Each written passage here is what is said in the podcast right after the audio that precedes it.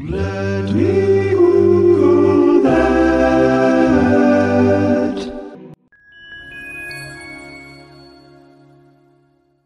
According to the Guinness Book of World Records, the most prolific mother in history was a Russian peasant uh, in the 1700s who gave birth to a total of 69 children. She gave birth 27 times to an astounding amount of multiple births. So, on this day, Mother's Day, it only seems fair that we delve a little bit deeper into this and ask ourselves did this really happen? Would it have even been possible? And why? So, according to legend, a man named Fyodor Vasilyev got into his early old age. He was in his 70s, and he went to the city of Moscow and he said, I'd like to tell you a story about how my wife had a bajillion children. As he told the story to the monastery of Nicholas on February 27, 1782, um, the calculations kind of went like this The first wife had four sets of quadruplets, seven sets of triplets, and 16 sets of twins. That's a grand total of 69 children. So, over the years, there were some variations to the story in terms of how it all played out. Well into the 1800s, however, there are actually some fairly remarkable accounts of it being, you know, fairly consistently talked about or referenced in research or ta- or just like passed down in terms of the story. But actually, the thing is, is that we only know about this woman because of her husband. Her name has been lost to history, and whether or not her name was ever given or if she was just referred to as the wife of Fyodor Vasilyev is unknown. However, here's the epic plot twist. We do know about his second wife, whose name was Valentina. Valentina also had a great number of children. She had 17 multiple births, 6 sets of twins, 7 sets of triplets, and 4 sets of quadruplets. So by the time this all was said and done, Fyodor Vasilyev had fathered 87 children. what?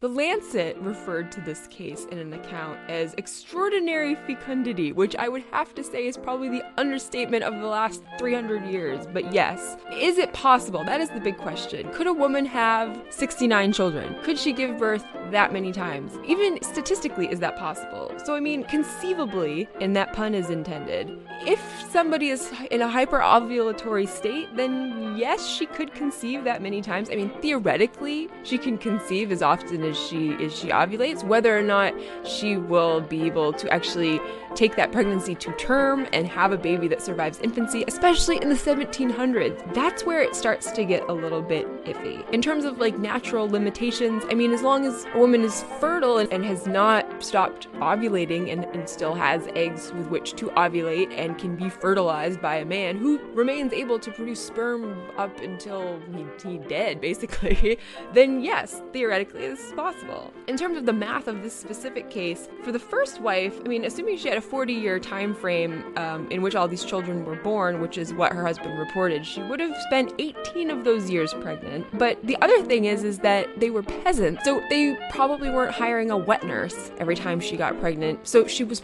most likely breastfeeding. And when a woman breastfeeds, generally speaking, it suppresses her menstrual cycle so that she can't immediately get pregnant. So this is actually a protective mechanism because while a baby is still completely dependent in that first year or so of life and is very high risk for dying, the mother needs to not be bogged down trying to take care of another newborn. So, especially considering this woman had so many multiple births, it would be at least probably a year, if not two years, in between those pregnancies just by virtue of her menstrual cycle being suppressed. Now, that being said, sometimes women do ovulate while they're breastfeeding. Definitely happens. Women have definitely gotten pregnant within like six to nine months after they've had a baby. That has definitely happened. I know people that's happened to. But statistically, it, if it happened like every single time, that would be a pretty unlikely event.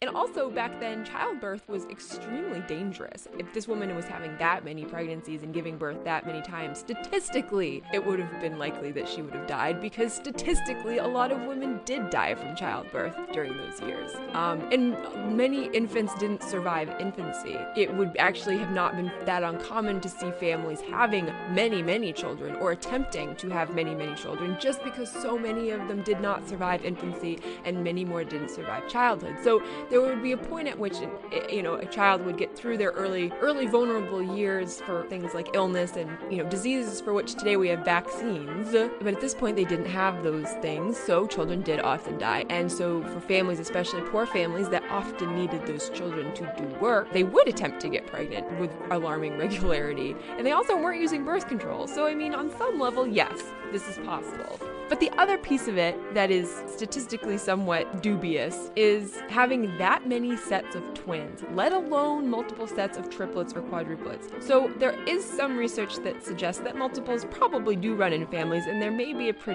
a genetic predisposition to be argued here, but this case would be very much to the extreme. And what are the odds of two wives having an extreme number of multiple births? Even though we wanted to discuss it because today is Mother's Day, to me, I think perhaps it was not the women in this story, but perhaps it was the man. So, I mean, what are if he had said that this happened with one wife, I would have been like, okay, maybe I could be convinced to believe that this was just a statistical anomaly, but he said it happened with two separate wives. So, I think that it was really this guy got into his old age and just wanted to prove how virile he was and maybe exaggerated a little bit. Do I think it's possible that these women both had a great number of children? Absolutely, because families were big back then. That was definitely a thing. Do I think they had that many multiple births? Not particularly. Unless this man had some kind of mutant sperm, in which case I would argue that the real story here is perhaps not the wives, but this man.